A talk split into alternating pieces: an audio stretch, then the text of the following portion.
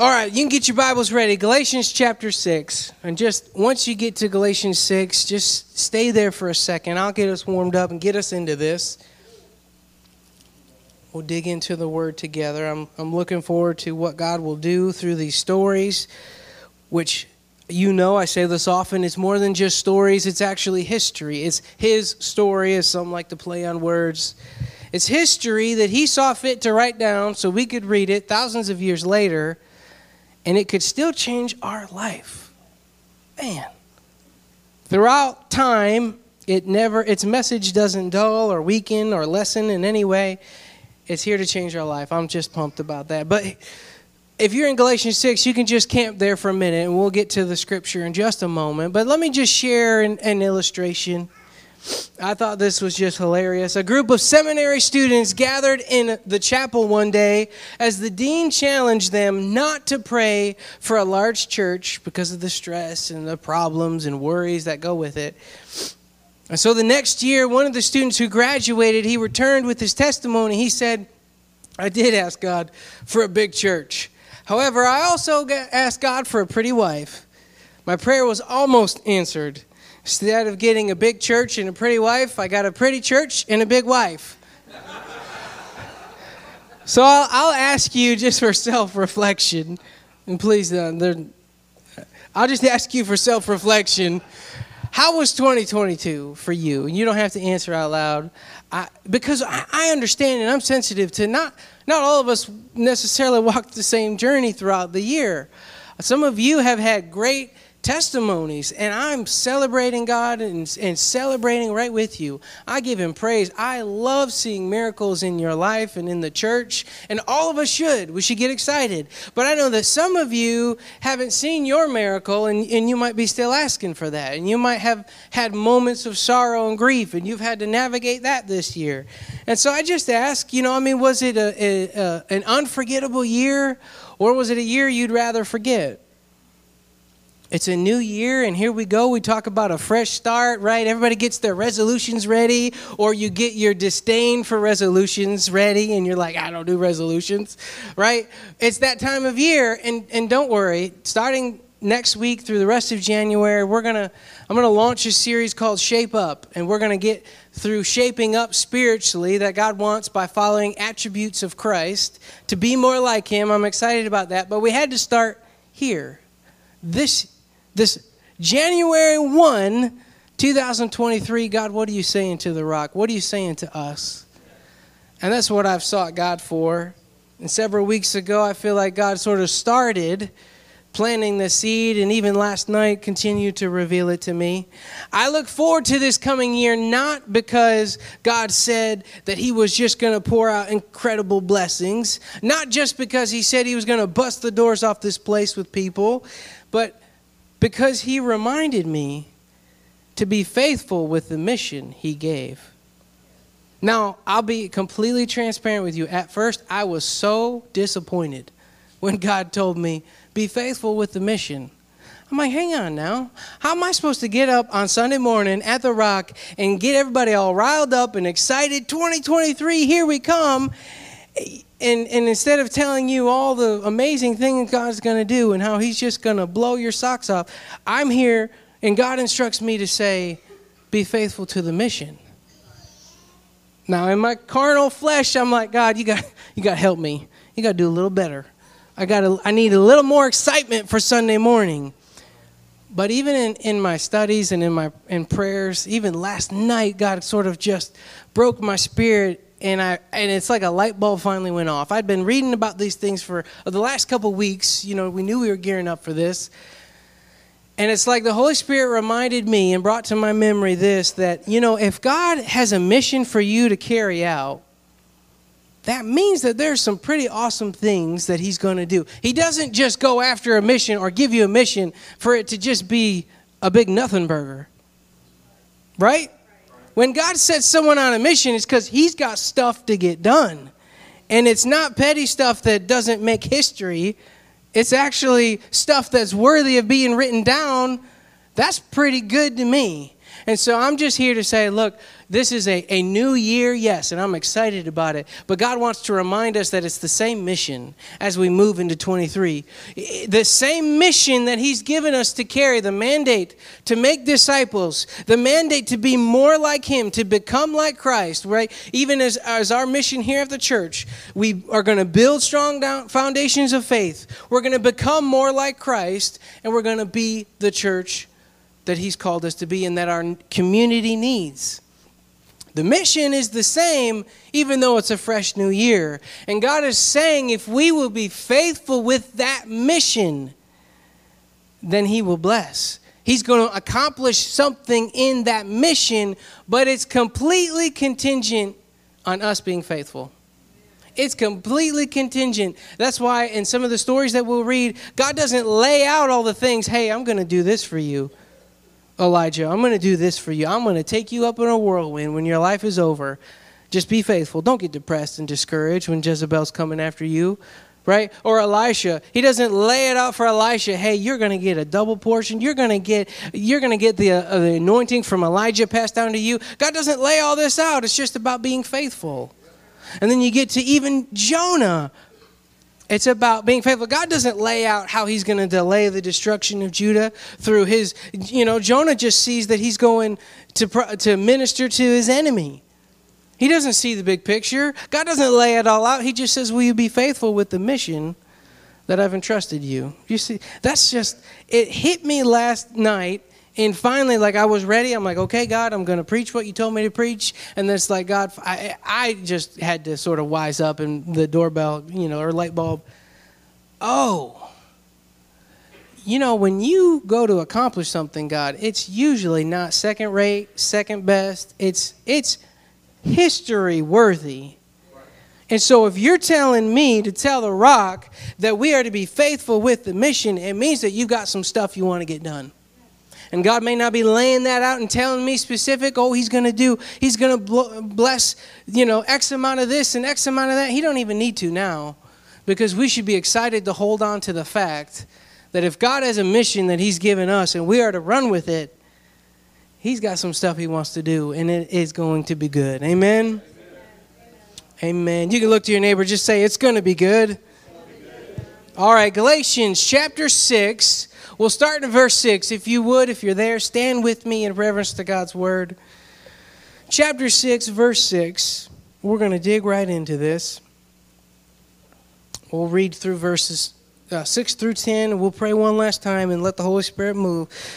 Verse 6 says, Let him who has taught the word share in all good things with him who teaches.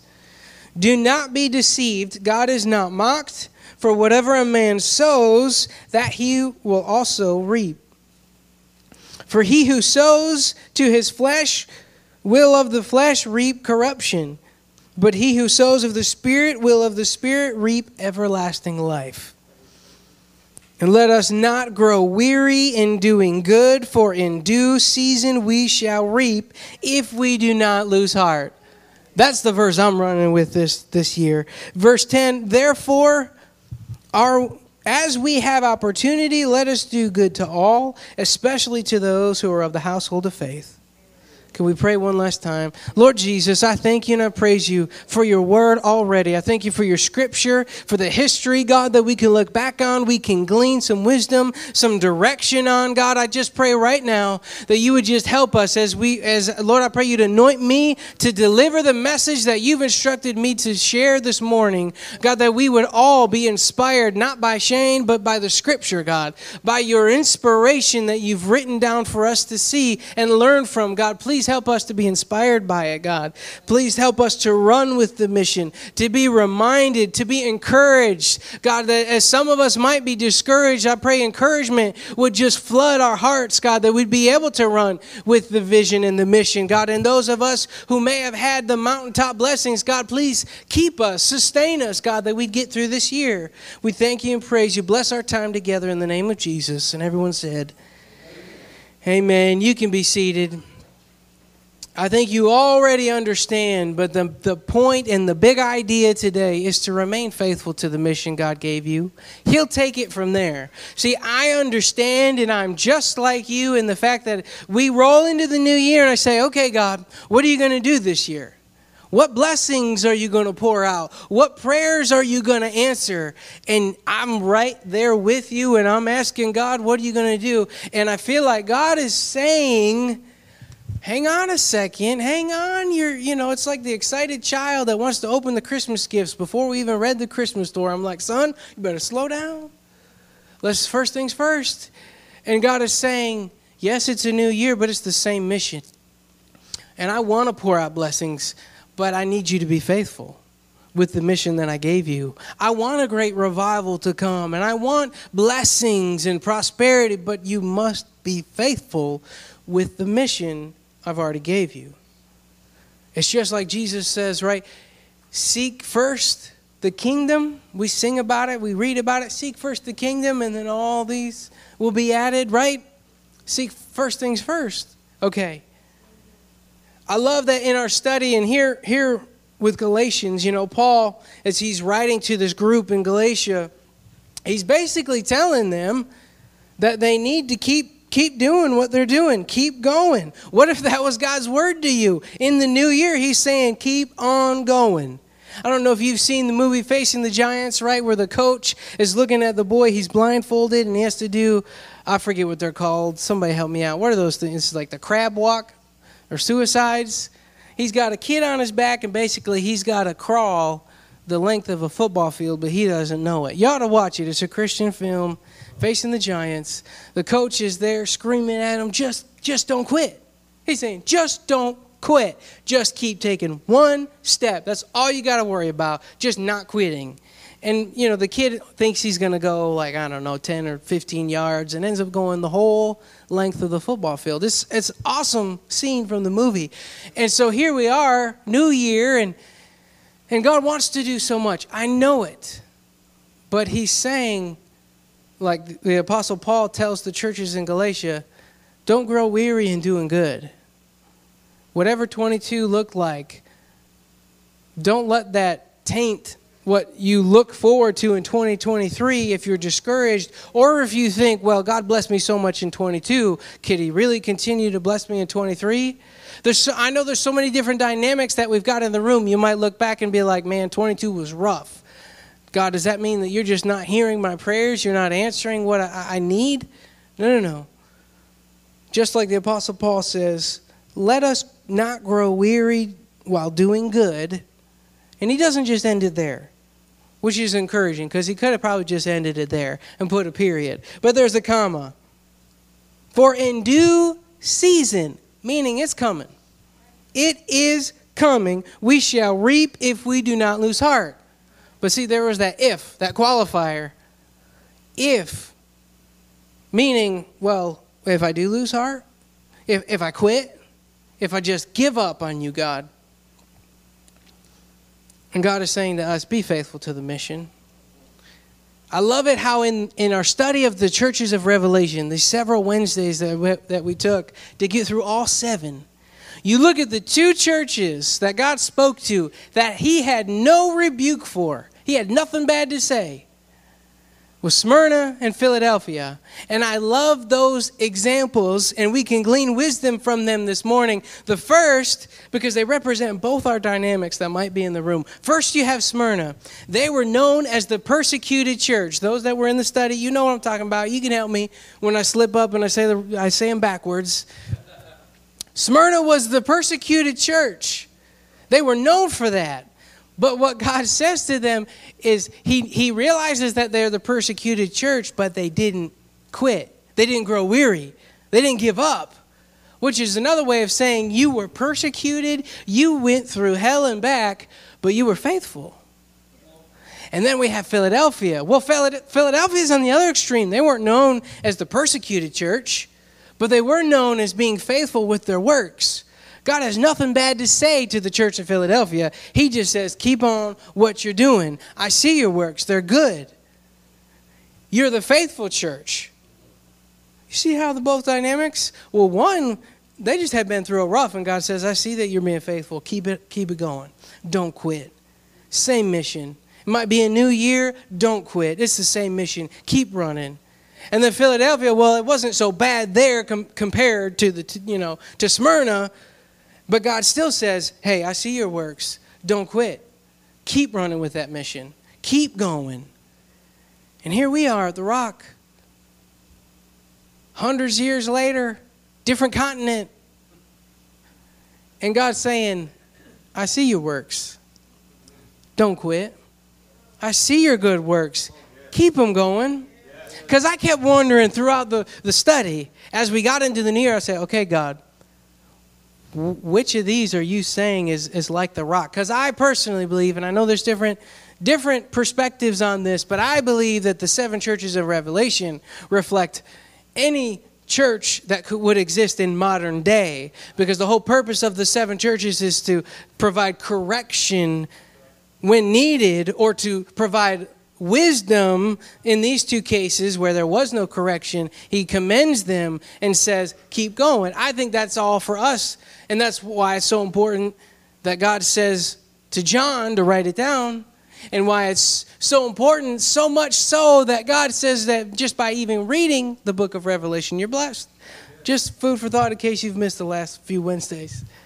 I just, because it's, it's no coincidence that God is leading us on this journey of learning about these churches, getting to the new year, and then He's saying, okay, okay, Rock, I see your works. Don't quit. Don't be discouraged keep going. Some of you might be discouraged, and we're going to look at a couple characters here throughout the Bible in case, in case being a, a, a church doesn't connect and hit home enough. We'll look and narrow it down right to an individual level. And I, I will kind of personify the message through these people. We'll start with Elijah. If you want to go there with me, you can. But First Kings chapter 19.